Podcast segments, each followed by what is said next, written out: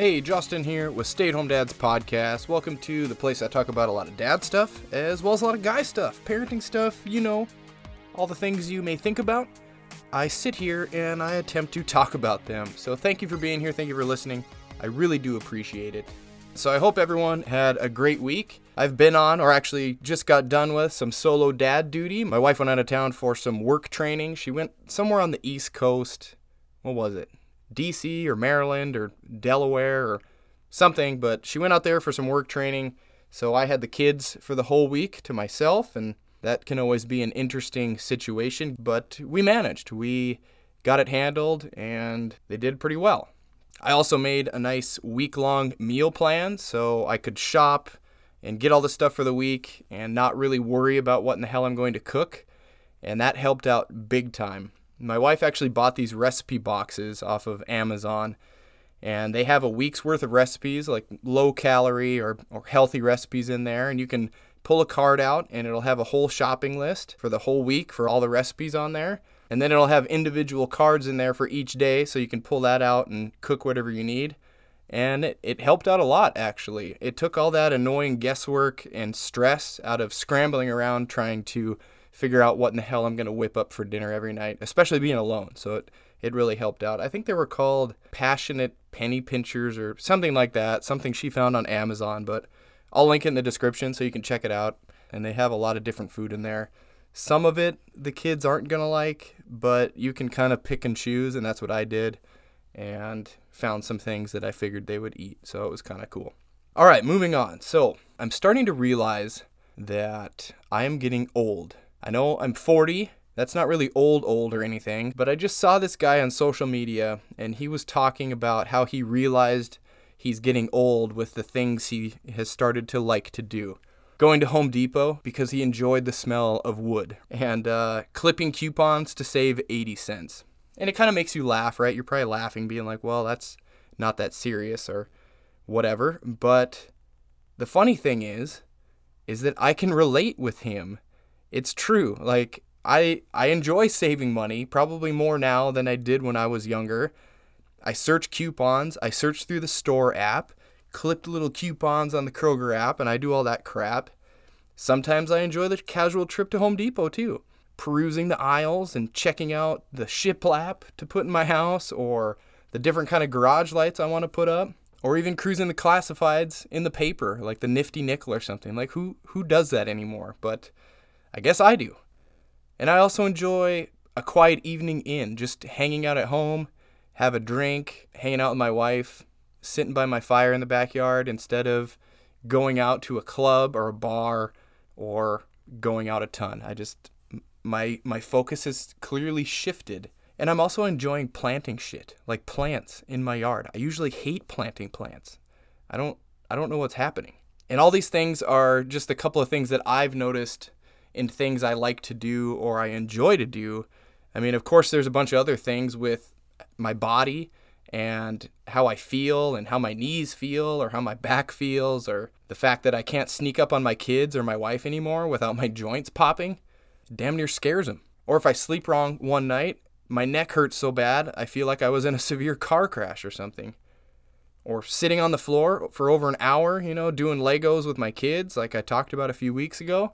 And then when I go to get up, I can barely get off the floor because I'm so stiff and sore. So can anyone else relate with this stuff? I can't be alone, right? It sucks, doesn't it?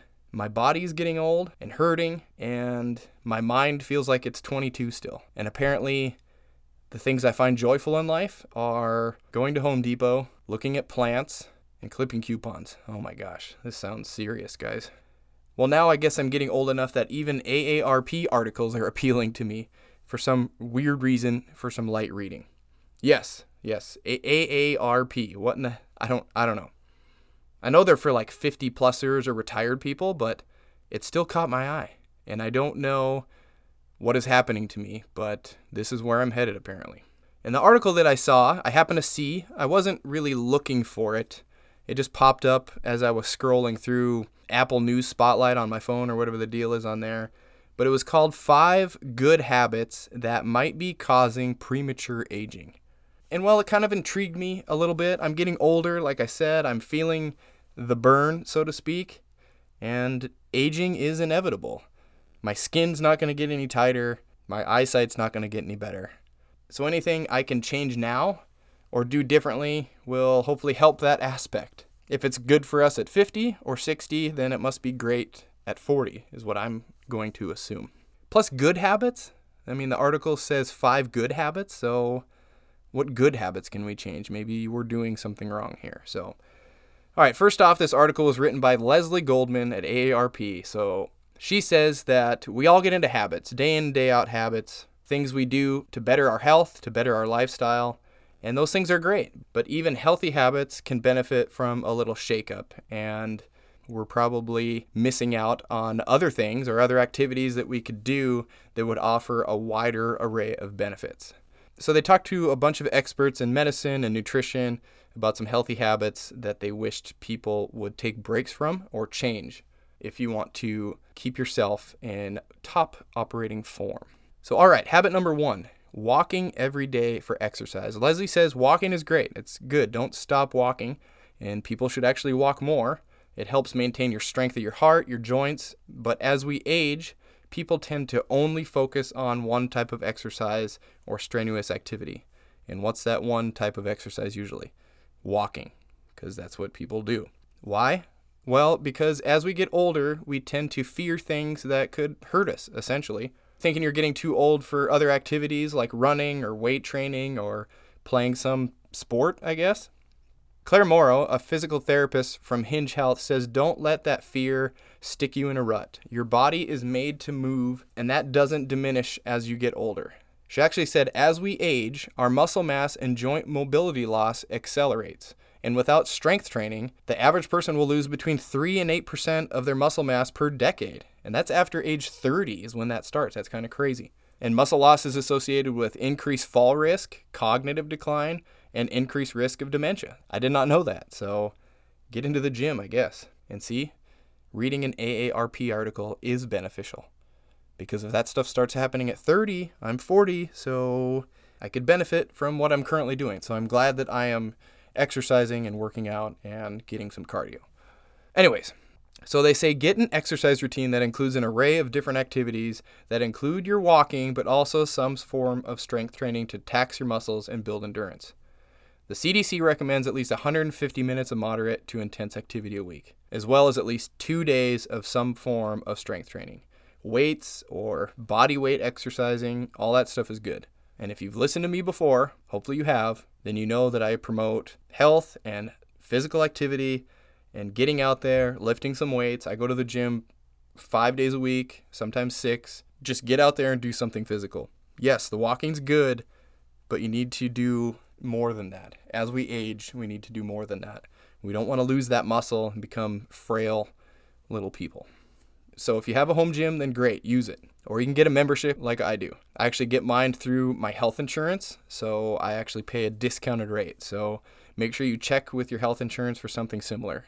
I imagine a lot of health insurance plans come with it because they want to promote you being healthy, and being healthy comes with a gym membership. I think mine even shows nutrition stuff, training stuff, a bunch of different things that I haven't even gotten into yet, but it's kind of interesting. I should check it out myself. And like I said, walking is great. Don't stop doing that. Don't stop going for your daily walks with your buddies or your dog or your girlfriends or whatever.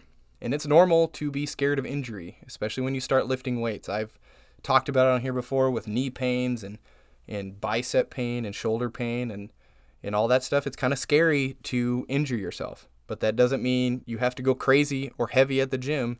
You're not trying to be some 40-year-old super Arnold bodybuilder. I think a lot of people, especially as they age, they put a ton of emphasis on cardio, that walking, that doing the elliptical, whatever. But if we don't tax our muscles on a regular basis, then we're going to continue to get weaker and increase that fall risk and be less stable like Leslie was talking about. And if you think about it, that's what happens to a lot of our older relatives, our older family members. It's really sad. It's really sad that it happens, but they, you get older, you're going to get weaker, and you're not going to be able to go to a gym and do strength training. But I think if we start on that stuff early and try to do the best we can with it, then that will reduce that risk. I mean, we all know family members, like I just said, that have had a spill or had a fall, and it's really taken a lot out of them, and things go south. It's sad, but it's true. It's something that don't let that get away from you. Plus, for us that aren't 50 yet or older, who still want to get out and play with our kids and play some soccer, kick a ball, or run around with them, or be on the floor with them like I talked about, getting into strength training as well as your walking will help with all that. I know it's hard for me to get off the floor sometimes still, and I'm doing all this strength training, but I know it's better than if I wasn't doing it at all. All right, habit number 2, constantly wearing supportive shoes. Now, I just actually went to, well, I guess it's been quite a few months, 7, 8, 9 months, but I went to physical therapy, and they actually put insoles in my shoes. So I was actually kind of interested to read this habit. And actually, I follow quite a few body mobility pages and exercise pages on Instagram and social media, and they kind of talk about how traditional shoes don't allow for the proper foot, placement or function. And a lot of shoes, today's shoes, actually squish your feet, mainly your toes, not allowing them to spread out and have that proper room to do what they're supposed to do. So habit 2 says most older adults wear shoes all day long, thinking that this will give them more support and help their feet. But podiatrist Emily Spleichel says constantly encasing your feet in shoes will progressively weaken them by not allowing them to work and function as they should. The supportive shoe or insole does most of the work that your foot and toes should be doing. She also said that the bottoms of our feet have thousands of nerves that send information to the brain that helps us with proper posture and balance. And these cushy soles and these shoes rob our feet of that sensory stimulation. So she said when we can, we should go barefoot for at least 30 minutes a day, especially when we're on our feet and our movement is varied. This will promote that nerve stimulation that we're looking for. Also, when buying shoes, we need to make sure that the toe area is wide enough for our feet. That's a lot of what those Instagram pages were telling me anyways, that shoes that squish the toes together are not good at all. And actually, one way to check this is when buying shoes is take the insole out of the shoe, the liner, and then put it on the floor and then put your foot on it and see how your foot fits on that liner. And that will give you a great indication how your foot will fit inside the shoe or how wide or narrow the shoe actually is. So if your foot and your toes fit on the inside of that shoe liner, then that's good. But now if you put your foot on it and your toes are hanging off, then that's bad, and those shoes are actually too narrow for your foot. In which, yes, dress shoes, a lot of dress shoes for men and women, a lot of the fancy shoes for women are crazy narrow. You see how they smash their toes. It's pretty crazy. It's probably hard to get around those types of shoes. But at least for sneakers or running shoes or daily shoes, this would be a good thing to kind of practice. I definitely would recommend making sure that they're wide enough. You can even kind of do some searching around online and see how wide toes should be or how spread out toes can be, and what narrow shoes are actually doing to people's feet. I mean, you hear about bunions and stuff like that on a lot of people, and that's really from really narrow shoes. They call it a toe box, and if the toe box is really narrow, then it's really bad for your feet. And the only reason is fashion. That's what they say anyways. I actually want to get a pair of those like running minimalist shoes where you actually put your toes in individual things. They look kind of weird and freaky, but kind of want to try them out. All right, habit number 3, you drink water when you're thirsty. You're probably thinking, well, that doesn't even make any sense. Well, it's not the water that's the problem, it's the thirst aspect of it. By the time you actually feel thirsty or get thirsty, you're probably already dehydrated, they say. They say our body's internal mechanism for triggering a sensation of thirst becomes less sensitive as we age. And actually about 70% of adults above 51 are chronically underhydrated, according to epidemiologist Jody Stuckey. Muscles hold more water than fat, and if you remember habit number 1, we lose muscle, then we also lose our ability to store water.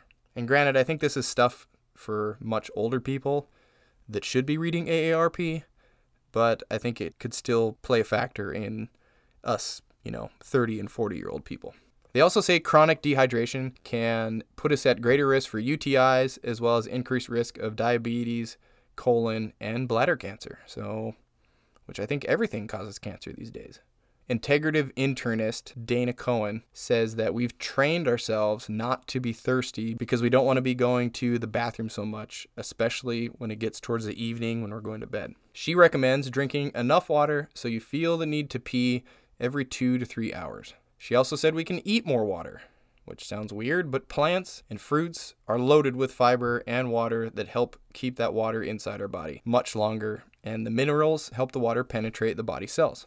This is actually something I don't put a lot of thought into, and I imagine a lot of people don't put a lot of thought into it.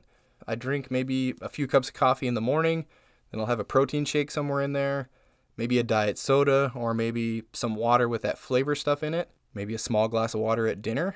And I think in the summertime when we're hot and we're sweaty, it's easy to drink a bunch of water, but I've really noticed my water intake goes down in the wintertime when I'm not sweating that much. I'm not really going outside and doing a ton of stuff because it's freezing cold. So maybe I should really think about my water intake a little bit more, I guess.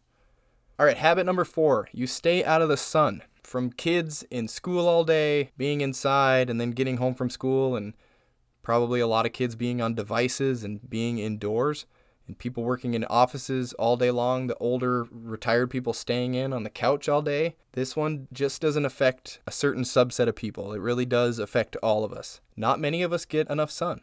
Sarah Mendick is a professor of cognitive science. She says that sun coming up in the morning and entering your eyes tells your brain it's time to start that day, that early morning sun. This actually has a domino effect throughout the day, cueing your body to feel awake and energized for the day, and then regulating your appetite, your mood, and then as that sun sets at night, its orange hues get into your eyes again, triggering your circadian clock to release sleep-promoting hormones, and then sleep. Muscles repaired, energy replenished, and your brain is cleaned of toxic byproducts that build up during the day.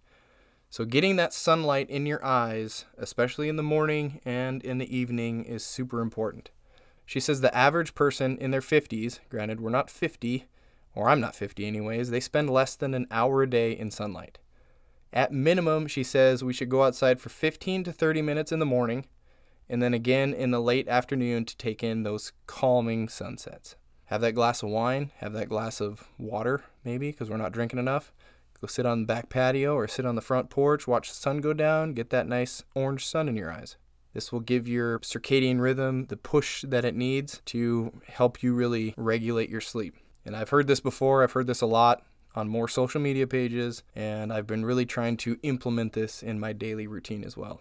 I actually follow this guy on Instagram called Andrew Huberman. I don't know if you've heard of him or not, but he promotes getting this sunlight into your eyes as early as you can in the morning. As soon as the sun comes up, primarily within that first hour of waking, he calls it low solar angle sunlight, and get 10 to 30 minutes of that to improve your mood and help you set your circadian clock, making you alert and awake during the day. Just like Sarah said, that's what Andrew says as well. He also talks about and promotes midday sun, which he calls the circadian dead zone. And this is sun that doesn't really help you with your circadian clock, and there's no yellow or blue contrast in the sky to help with that waking and sleeping. He said this sunlight is good for hormone production as well as giving you a better mood, essentially. So there are benefits across the board here. Just don't get sunburn and don't look directly into the sun. He also said don't wear sunglasses, but don't look directly into the sun. So you want to get those light rays in the early morning into your face, into your eyes, but don't burn your freaking retinas out. But yeah, go out there and give that morning sun a little try. See if it makes a difference with your day, your mood, and even your sleep habits. And both Mendick and Huberman say not to look at screens or phones before bed.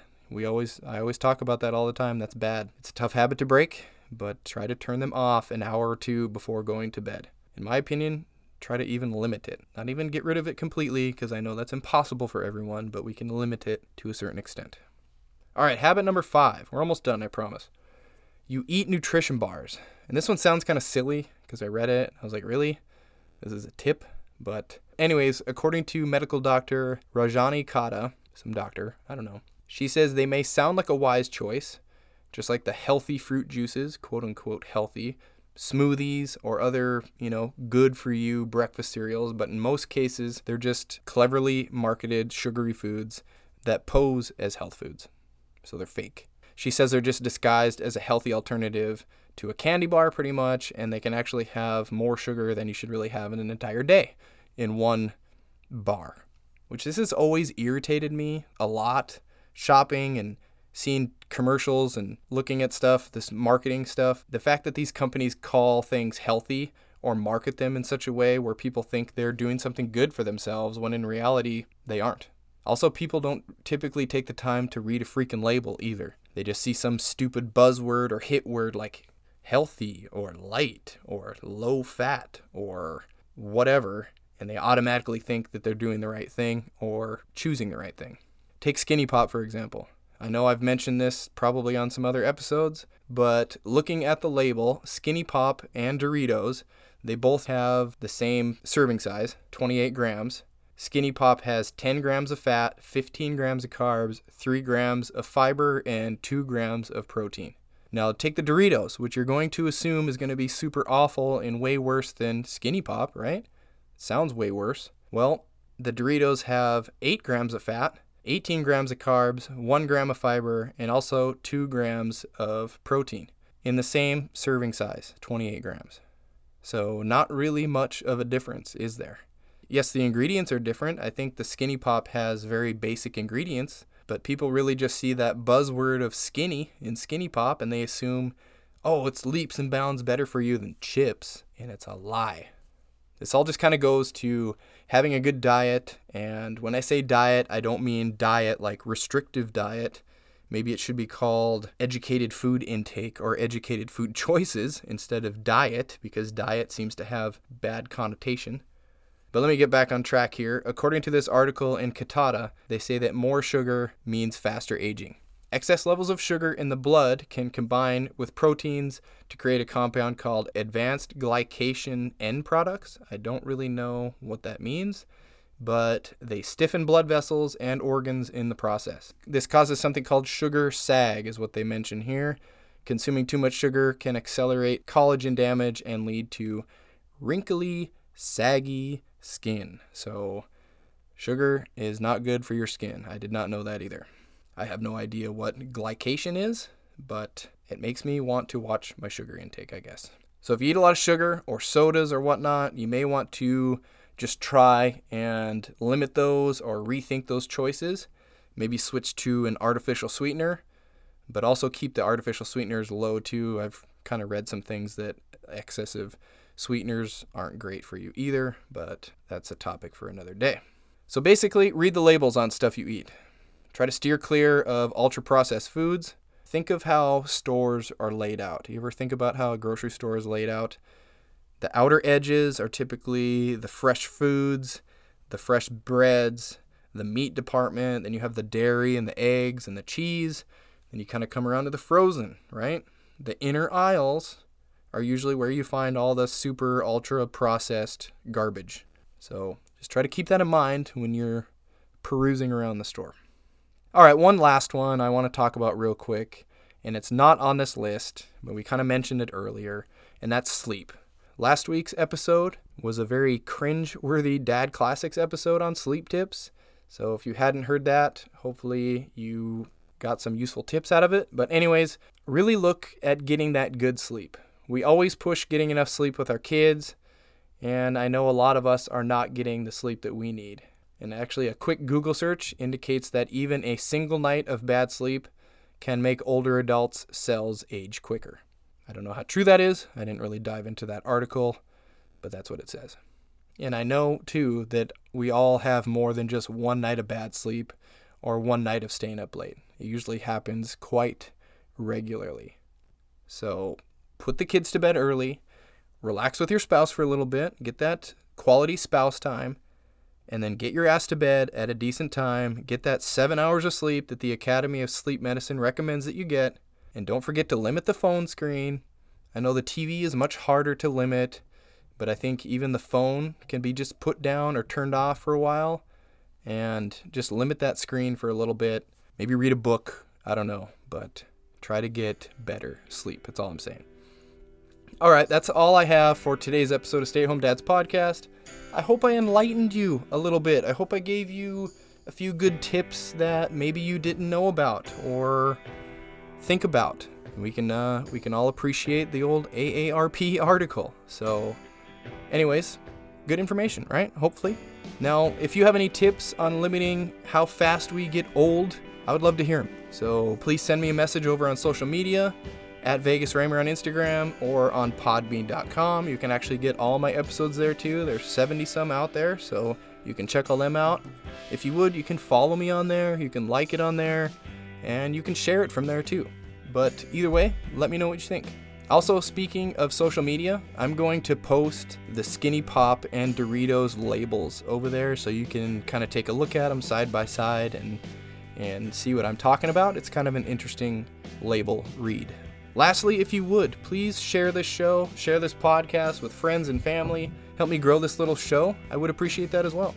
And remember, you can get this podcast on Apple Podcast, Amazon Music, Google Podcast, as well as Spotify. And that's it. Thanks for listening, everyone, and I will talk to you next week.